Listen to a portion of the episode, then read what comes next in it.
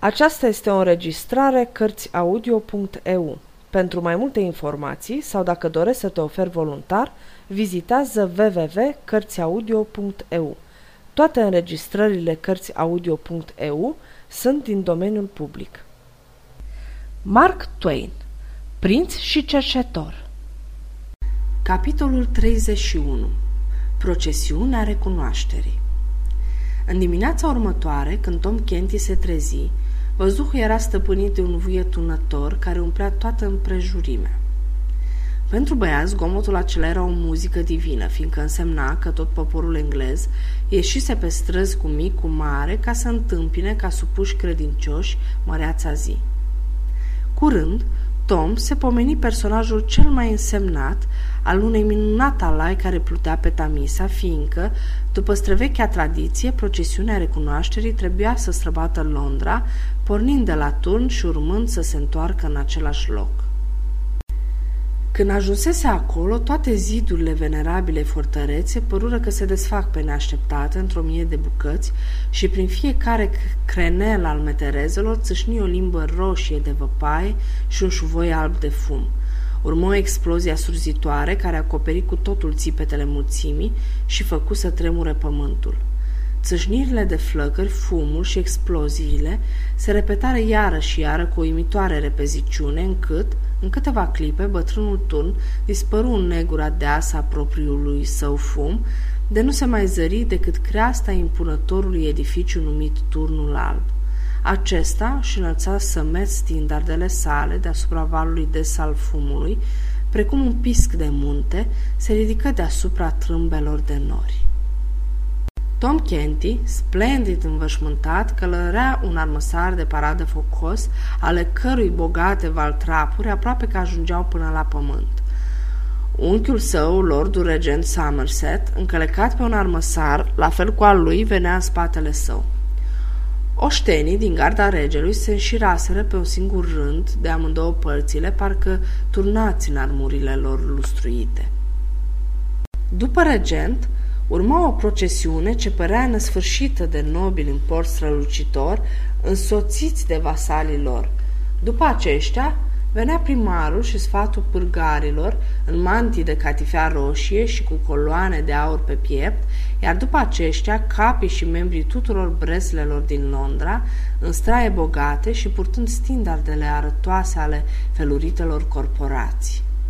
La procesiune lua parte, alcătuind o gardă specială de onoare de-a curmezișul orașului și străvechea și prea cinstita companie de artilerie, o organizație care, la vremea aceea, împlinise 300 de ani și era singurul corp militar din Anglia ce deținea privilegiu, pe care îl păstrează și în zilele noastre, de a se socoti independentă de poruncile Parlamentului. Era o priveliște scântietoare și fu salutată cu aclamații pe tot parcursul, pe când își croia drumul falnic prin mulțimea cetățenilor înțesați pe margi. Cronicarul spune Regele, cum intră în oraș, fu întâmpinat de către popor cu rugăciuni, urări de bun venit, strigăte și cuvinte desmierdătoare, fel și chip de dovezi ce mărturisesc cinstita iubire a supușilor față de domnitorul lor – iar regele, înfățișându-se bucuros la chip celor care se aflau departe de dânsul și grăind cu nespus drag celor care stăteau în preajma luminăției sale, s-a arătat numai puțin mulțumit de a primi bunăvoie a poporului precum erau supuși să-i o dăruie. Tuturor celor ce-i făceau urări de bine le aducea mulțumire – Celor care glăsuiau Domnul să apere pe luminăția sa, le întruna vorbe ca acestea, Domnul să vă apere pe toți, și adăuga ca din toată inima le aduce mulțumire. Nețărmurită era încântarea poporului față de iubitoarele răspunsuri și semne ale regelui lor. Pe strada Fenchurch, un copil frumos la chip, în găteală costisitoare, stătea pe o scenă ca să dea maestății sale salutul de bun venit în oraș. Ultimul vers al urării sale suna astfel. Fi binevenit, rege, fierbinte strigă inimi. Binevenit fi, iar cât poate rosti graiul, voioase gururează inim păstrând credință, în veci te apere Domnul, ferice-ți fie traiul. Poporul izbuni strigăte de bucurie, repetând într-un glas ceea ce spusese copilul. Tom Kenty cercetă cu privirea până departe, marea aceea ce-și înălța talazul de chipuri dornice să-l vadă și inima mai crescut de orgoliu, simțind că singurul lucru pentru care merită să trăiești pe lumea asta este să fii rege, idolul unei națiuni. Deodată, văzut la o distanță bună de el, doi din tovarășii lui zdrențăroși din curtea gunoaielor. Unul fusese lordul mare amiral în fosta lui maimuțăreală de curte, celălalt primul gentilom al odăii de dormit în aceeași cutezătoare închipuire și mândriei spori mai mult ca oricând. Ah, dacă s-ar fi putut să recunoască acum măcar o clipă, ce triumf de nespus ar fi dacă l-ar recunoaște și ar da seama că falsul rege bajocorit al mahalalelor și fundăturilor devenise un rege adevărat, având duci și prinții luștri, drept mărunți slujitori și întreaga lume engleză la picioarele sale dar trebuie să-și refuze această plăcere, înfrânându-și dorința, fiindcă s-ar fi putut, ca o asemenea recunoaștere, să-l coste mai mult decât făcea. Așa că întoarse capul și lăsă pe cei doi băieți soioși să o țină strună cu rale și exclamații prin care îl proslăveau bucuroși, fără a bănui cui le adresau. Din când în când se ștrea un strigăt. Dar, dar! Și Tom răspundea zvârlind un pumn de monede nou-nouțe, sclipitoare, ca să aibă mulțimea pentru ce să se bușească. Cronicarul spune, la capătul de sus al ulițelei Grand Church, în fața semnului vulturului, cetatea înălțase o boltă ce zlua ochii, sub care se afla un podium, care se întindea de la o margine la alta a uliței. Era un tablou viu, istoric, înfățișând strămoși apropiații ai regelui. Stătea acolo Elisabeta de York în inima unui uriaș trandafir alb, ale cărui petale alcătuiau migălite horbote în jurul, alături de asta Henry al șaptelea ieșind dintr-un mare trandafir roșu, în același chip orânduit, Mâinile perechii domnești se împleteau și inelul de cununie era pus la vedere – din trandafirul roșu și din cel alb pornea o tulpină ce urca la al doilea cat al podiumului, pe care se afla Henry al VIII-lea, ieșind dintr-un trandafir roș-alb cu chipul mamei noului rege James Seymour, alături de el înfățișată. Din această pereche se înălța o ramură ce urca cel de-al treilea cat, unde se afla efigia lui Eduard al VI-lea, înscăunat pe tron în deplină măreție domnească, iar întregul tablou era înrămat cu cununi de trandafiri roșii și albi. Acest ciudat și fastos spectacol însufleția atât de mult poporul care se veselea, încât aclamațiile sale acoperiră cu totul glăsciorul copilului însărcinat să explice toată povestea în versuri ditirambice.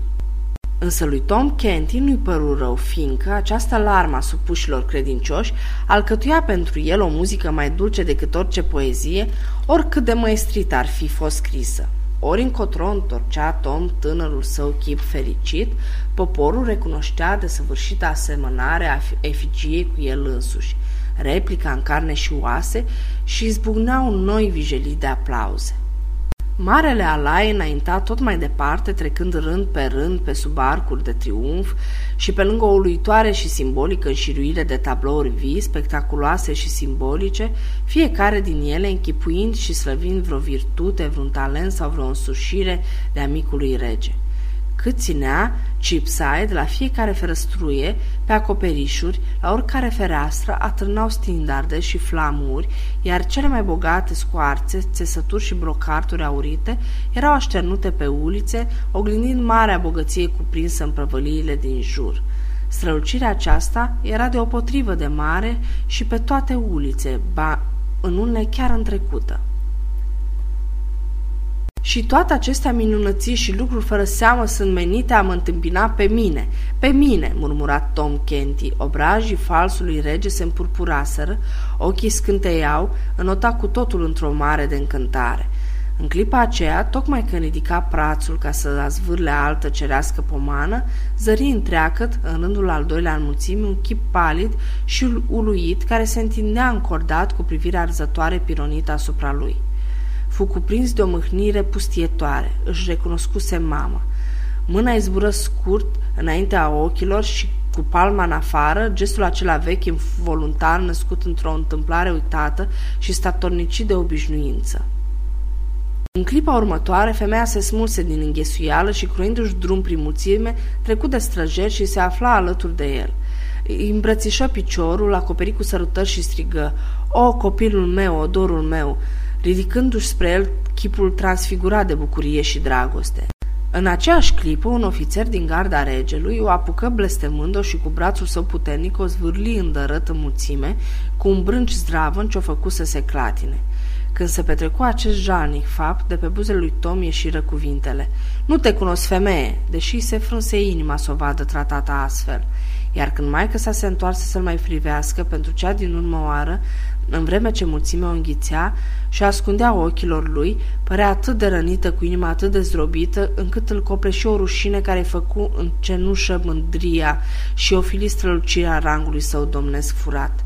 Măreția sa nu mai avea niciun preț acum, părea că-i cade de pe el ca o zdreanță putredă.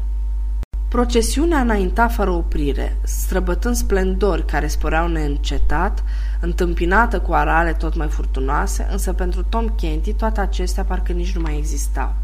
Mergea fără să vadă ori să audă ceva. Regalitatea își pierduse farmecul și dulceața fastului ei devenise o mustrare. Remușcarea erodea inima, își spunea într-una, dar da Domnul să scap din robia asta. Fără să-și dea seama, folosea iarăși frazele pe care le rostise în primele zile ale măririi sale nedorite. Strălucitorul alai înainta mereu, răsucindu-se ca un șarpe scântăietor și nesfârșit prin întortocheatele ulițe ale ciudatului oraș vechi, prin vâltoarea noianului de oameni care strigau urale, dar regele călărea mai departe cu capul plecat și cu ochii ațintiți în gol, nevăzând decât chipul mamei sale și jignirea ce se citea pe el. Dar, dar!" strigătul răsuna în urechi care nu-l lua în seamă. Trăiască Eduard, regele Ingliterei! Parcă se scutura pământul de explozie, dar regele nu dădea niciun semn de răspuns. Auzea uralele doar cum aude cineva tunătul talazului de la mare depărtare, fiindcă ele erau năbușite de alt sunet, care se afla mai aproape, în propriul său piept, în conștiința lui acuzatoare, un glas care repeta necontenit cuvintele acelea rușinoase. Nu te cunosc, femeie. Cuvintele cădeau pe sufletul regelui zdrobindu-l, așa cum dangătul unui clopă de mormântare zdrobește sufletul unui prieten rămas în viață când îi amintește de tainicele strădări suferite de pe urma lui de către cel care s-a dus. Fiecare cotitură îi se dezvăluiau noi priveliști închinate proslăvirii sale, noi încântări, noi minuni ieșeau la iveală.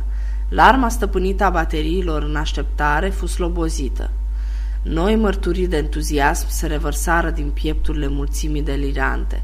Totuși regele nu dădu niciun semn și în glasul acuzator care gemea din adâncul pieptului său lipsit de mânghiere era singurul sunet pe care l-auzea.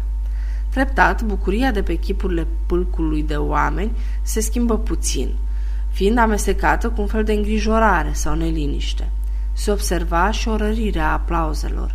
Lordul regent remarcă imediat aceste lucruri și la fel de iute descoperi și cauza. Își îmboldi cu pintenii calul până ajunsese lângă rege. Se plecă în șa cât putu de jos, se descoperi și vorbi astfel. Luminăția ta, vremea nu-i de fel potrivită pentru visare.